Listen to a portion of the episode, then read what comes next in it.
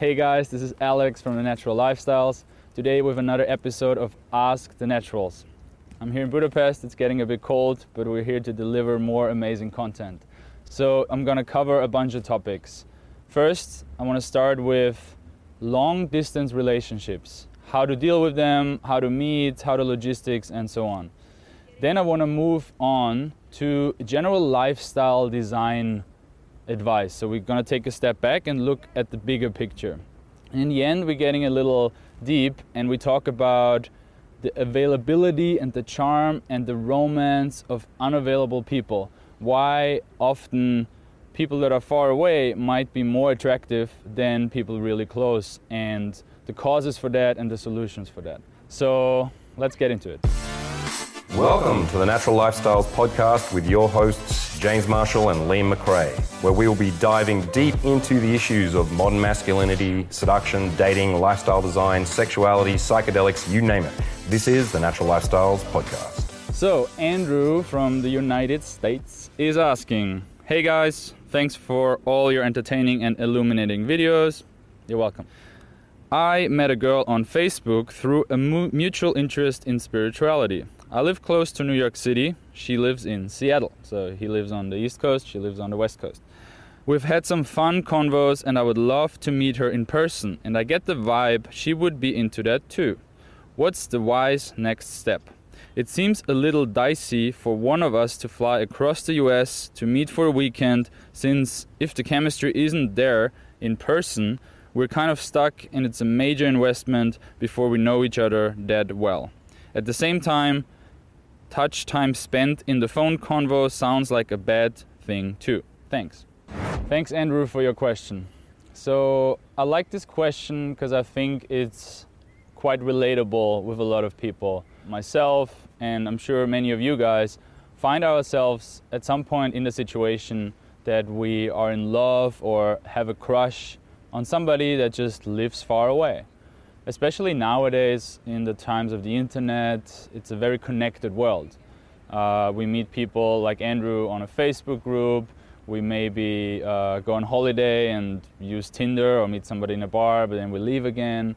It's just a very connected world, and it's quite common nowadays to just connect with people that are not living close to us, that are not living in our area. So I'm sure many of you can relate. Because it's such a broad topic, I will try to answer it from different angles. Some of those angles might be relatable to Andrew and might fit in his situation, and others may not, but maybe help some of you guys more. So let's start with answering the question from a dating advice aspect. Andrew is asking, there's this girl, we get along really well, we have a common interest, spirituality, we had some chats, there is chemistry, some sort of chemistry, as far as you can have on a virtual basis. We have some phone calls, I would like to see her, and I think she would like to see me as well. So here we're in a situation where there's a lot of assumptions that Andrew is making. And we are not really sure yet how deep this connection is. And he's totally right. Flying over to her now or making her fly to us for a weekend is a big investment in a way. Can be a financial big investment or even an emotional investment, because a lot of expectation is building up and he just doesn't want to be stuck in a weird situation. Fair enough. So from a dating aspect, I have two opinions. Firstly, why not?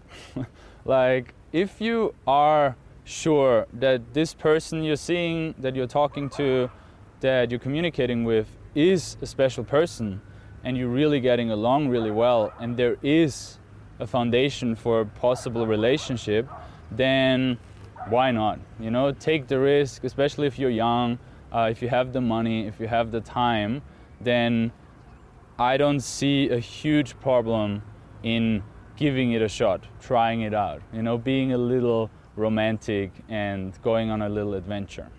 But, and there's a big but, you want to be careful. You want to check certain boxes before you take that step.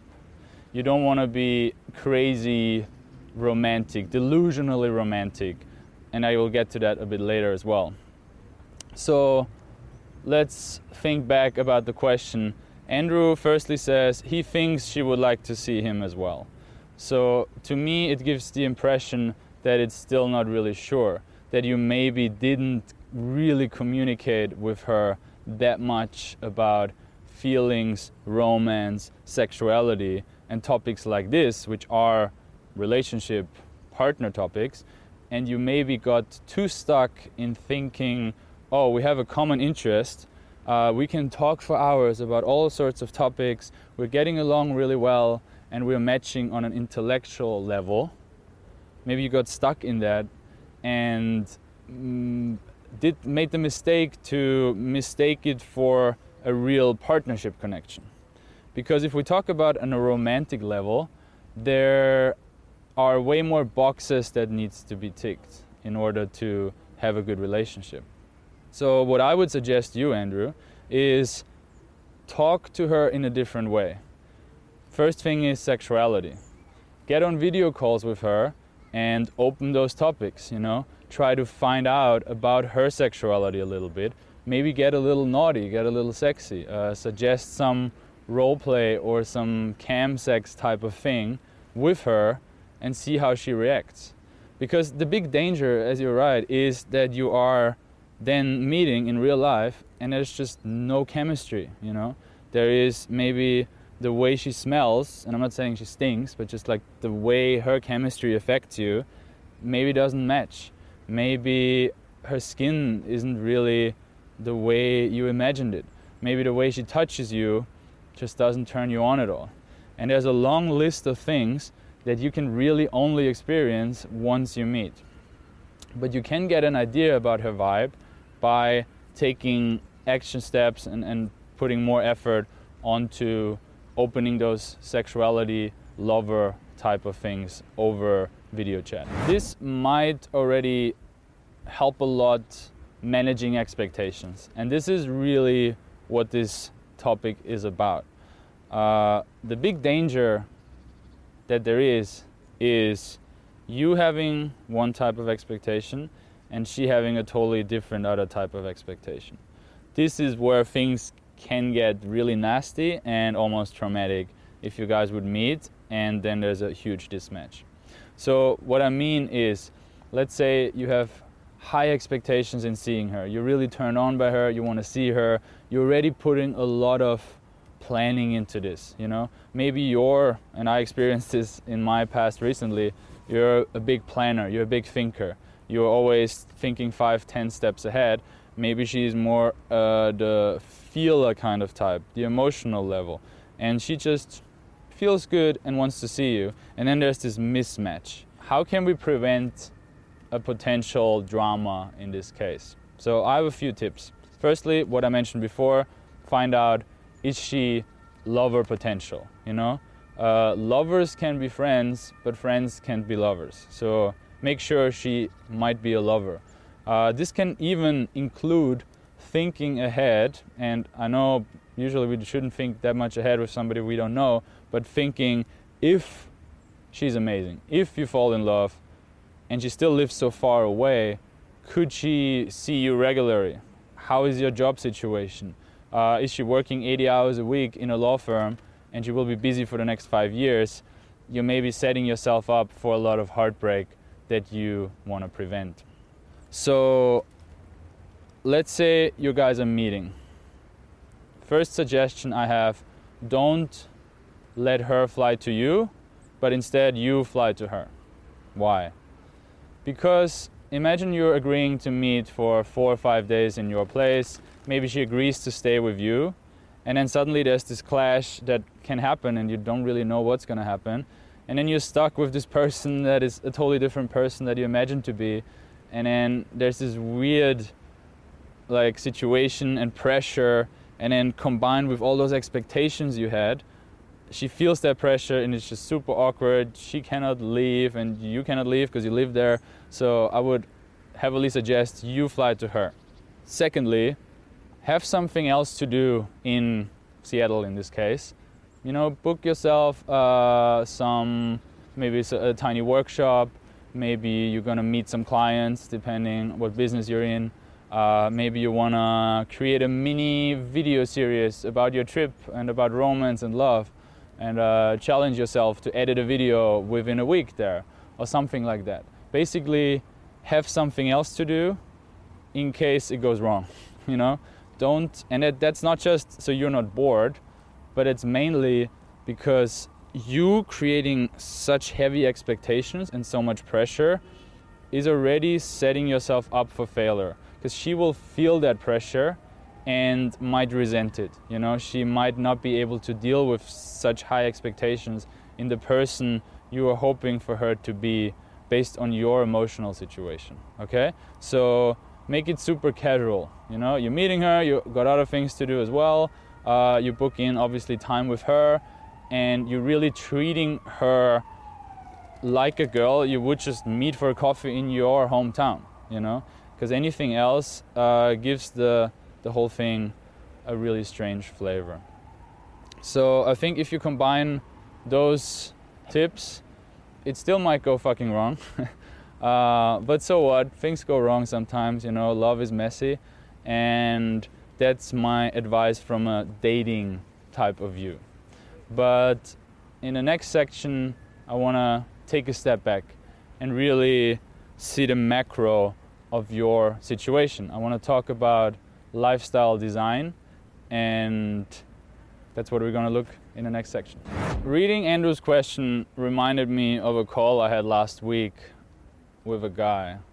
It was a consultation call about our workshops, about helping guys out, what direction to take in life in terms of dating, lifestyle, and so on. And this guy was a guy in his 30s, and he was basically telling me about his life. He said, yeah, I'm okay with girls, I occasionally get laid in clubs, it's all good, I'm okay, I got some game.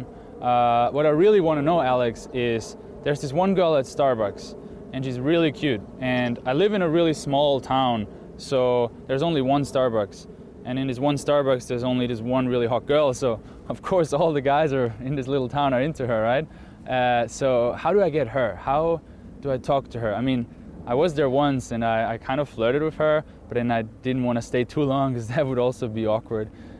So what's the next strategical step to form a connection with that one girl? And I was like, dude, there's something wrong with your whole setup. Like, you are firstly telling me that your game is good and you don't need to care about that. But on the other hand, you're telling me that one girl is occupying your mind. You're basically using this 30-minute call with me, who knows about a lot of things because I spent the last 6-7 years learning about this, and you're asking me how to get that one girl. And that's kind of similar with the question that Andrew gave me, like, how do I get that one girl that I met online? And this is directed to all of you guys. Are you in a situation where it is possible for one person that you don't even know that well, you know, maybe a girl you haven't talked to at all, talked to once, maybe went on a couple of dates with, does that one person have the power to totally occupy your mind, to totally make you obsessed, and to basically define your happiness, you know? The outcome of that one relationship defines how happy you're gonna be in that time of your life. Ask yourself that, and if the answer is yes, possible, you obviously have a bad setup. You have a bad lifestyle design. I want all of you guys to really, you could take a pen and paper and make check in with your life situation right now. Where do you live? You know, do you live in an area where there's enough people to meet on a daily basis? How many new people do you meet on a weekly, monthly basis? You know, do you have social circles that intersect with other social circles? Do you try out new things sometimes, you know, take new classes or go to a new bar here and there? And the main thing I want you to ask yourself, how much female energy I'm not talking about sex, I'm not talking about dates, I'm just like, how much female energy, literally in minutes per week, are you getting, you know? Are you working from home in a technical job and you are only exposed to like the barista every morning for 5 minutes in the cafe shop and everything else is very masculine logical thinking?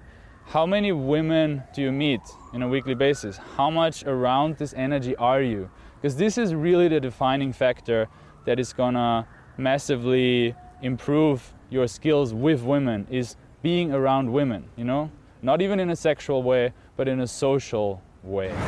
Now, the dangerous thing with this situation and this calculation of how is your social life, how many women do you have around you, the danger with it is that for most people, it's all right, you know? You're somewhere in a space of, it's okay, it's not great, I meet some people sometimes and I'm not insanely desperate. If you would be crazy desperate, you probably would have done a workshop with us in the past years. And if it would be insanely amazing and you're the talk of the town and you run crazy events every week, you wouldn't be watching this video. So you were somewhere in this in-between zone. So another question you could ask yourself is, if your lifestyle situation, your social situation, would be at the same level as it is now in 2-3 years, would you regret it? Would you be sad? We understand that lifestyle design is a tricky topic. You know, it's design. You can design your life, but it takes work, it takes effort. And the problem with it often is there is no real guidance there. There's no like amazing content you can just Google. Obviously it's better than it probably was 20 years ago, but it is still a quite complex topic. So ask yourself, could money solve this problem, you know? If you cannot do it by yourself, by research or effort or hustle or whatever, ask yourself, can I solve my situation by hiring a coach? Somebody like us, you know, coming on a workshop, joining our mentoring program, booking Skype sessions. There's no shame around having other people help you with those kinds of topics, you know? Like if suddenly you realize, damn it, I want to really get fit, but I'm also really lazy and I have a busy schedule and I don't really know what to do in the gym because all those machines look strange to me. It's totally socially acceptable to hire a fitness coach. So I want to give you permission and remove shame around hiring a social coach. Now for the third part of this video, let's put the dating advice and the lifestyle design advice aside for a little bit and ask ourselves some deep questions. Now, I'm wondering, and you should wonder too, why is it that often impossible situations can be really fascinating and attractive? Why is it that maybe a person that is totally unavailable because it lives on the different side of the continent, or maybe because this person is married, is so attractive? Why is it that maybe a person we didn't even talk to yet and we just see her daily in the library, with this person we start creating romantic fantasies and start planning a whole romance without any substance? Where does this charm for unavailable people come from? Now, obviously, a lot of you guys can relate, myself can too. You meet someone and it's quite an impossible situation and you start feeling emotions that you don't feel with people that are in reach, that are living close to you, where a relationship actually might be possible. Now, why is that? The answer is basically we're protecting ourselves in this situation, because it is easier to be in control of an impossible situation than being out of control in an possible situation. Because love hurts. Love can cause a lot of pain. So you might think logically and often we get trapped into this thinking pattern that, oh, there's this big wall, there's this distance, there's this impossibility. But my love is so strong, I'm so romantic, that despite of those challenges, I will make the relationship work. When actually, because of those challenges, your emotions even come and your romantic thinking results of. And we're doing this to protect ourselves, of course. We're doing this because investing in a person that is actually available can lead to trauma, can lead to pain. And the obstacle, the distance, enables us to show romantic feelings, to open up, to say I love you, to say cute things, to create cute videos, because if it falls apart, it's like, I didn't invest that much in it anyway. It didn't have a future anyway. But investing in somebody that is close to us, investing time, effort, feelings, money, logistics, can obviously pay off and it can be beautiful, but it gives us way higher risk of getting hurt. It might happen that we spend a lot of time with someone and fall deeply in love with someone and then get cheated on, or this person leaves us for whatever reason, or this person dies, and then it almost feels like we get punished for putting so much effort in. And so it's quite understandably that this is quite a common phenomenon, this charm for unavailable people. It can result from maybe a past childhood trauma. Maybe your parents or close relatives neglected you or humiliated you even, didn't treat you in a really good, positive, loving way. And deep inside you, you're still feeling that, and you're afraid to get hurt again, to feel all those feelings again. So you're protecting yourself from relationship to feel that pain again. So this is quite complex and a topic that I cannot go too deep into now in the context of this video, but I guess it all starts with being self-aware. Are you the type of person that gets into one impossible relationship after the other after the other? Do you feel the highest emotions with people where there is no possible future anyway? And are you trapped in this habit? You know, do you see yourself doing this a lot? Really be self-aware. Like the exercise about lifestyle design, where I told you, write down how your life looks like, how many women are you meeting on a weekly basis, what's the energy you're receiving in your life. The same here, what's the emotional energy you're carrying around? What's your relationship patterns? What's your relationship reality? And is it healthy? Is it positive? Does it have a future for creating real connections with real women who are really there? And I don't know if Andrew, the guy who asked the question in the first place, is guilty of those things. Maybe not. Maybe he has a great life and he also wants to meet this girl on Facebook. But the fact that he uses, so to say, his one question to us, the dating seduction lifestyle advisors, he's using his one question to ask a type of question that evolves around distance, blockage, and this weird challenge that doesn't have to be there, because as he says, he lives close to New York City, one of the best places in the world to meet women. You know, there's beautiful, intelligent, challenging, awesome ladies in New York City every day on the street. You literally take one step out of your door, count to 5, and there will be an interesting person crossing your way that you should say hi to. So if his one question is about that, it tells me a lot about the way he's thinking, about maybe the traps he's caught up in, and the way he should really be self-aware and maybe point his life into a different direction. And maybe you should too. So really assess your life, and if you want to get help with this, that's amazing and that's cool and that's the first step. We coach around 80 guys a year in our live programs, many more with our premium online courses from all countries of the world, and we're teaching them in all different types of scenarios and areas. So if you're one of those people where you're like, fuck, this is enough, 2020, I actually have to make changes because I don't want to be the same me in 2022 again, and I want to change something in my life. I realize the importance of this.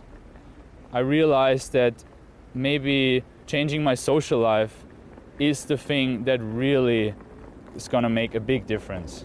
I realize that learning another skill, like there's one funny moment this week because we're just running a 1 week sexuality workshop, and we asked one guy, why are you here? And he's like, my whole life I was amazing at creating excuses of why to not take this, meaning social life, connection, women, dating, sex, serious. I was amazing at creating excuses to avoid learning about this, to taking action this.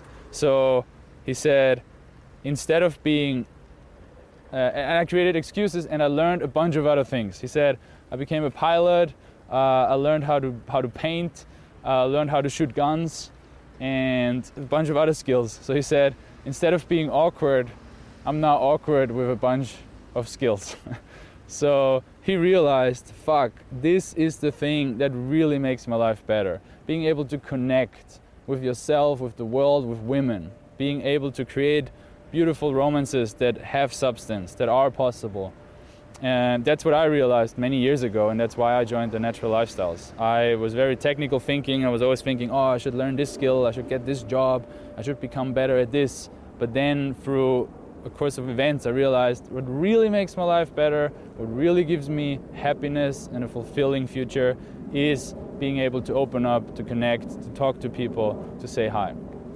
So long story short, we're going to travel around the world again, coaching people live. We have a mentoring program, and we have premium online courses, and we have a lot of free stuff on YouTube. But the main thing is you have to take action, and I cannot do that for you. So I hope this gave you a lot of new questions for yourself, to ask yourself, and to make plans for your future, because I want you to have a better life, and that's what we're all about. So again, subscribe if you want more content like this, and see you in the next one. Thanks so much for listening to the Natural Lifestyles Podcast. Check us out on YouTube at The Natural TV. See you on the next episode.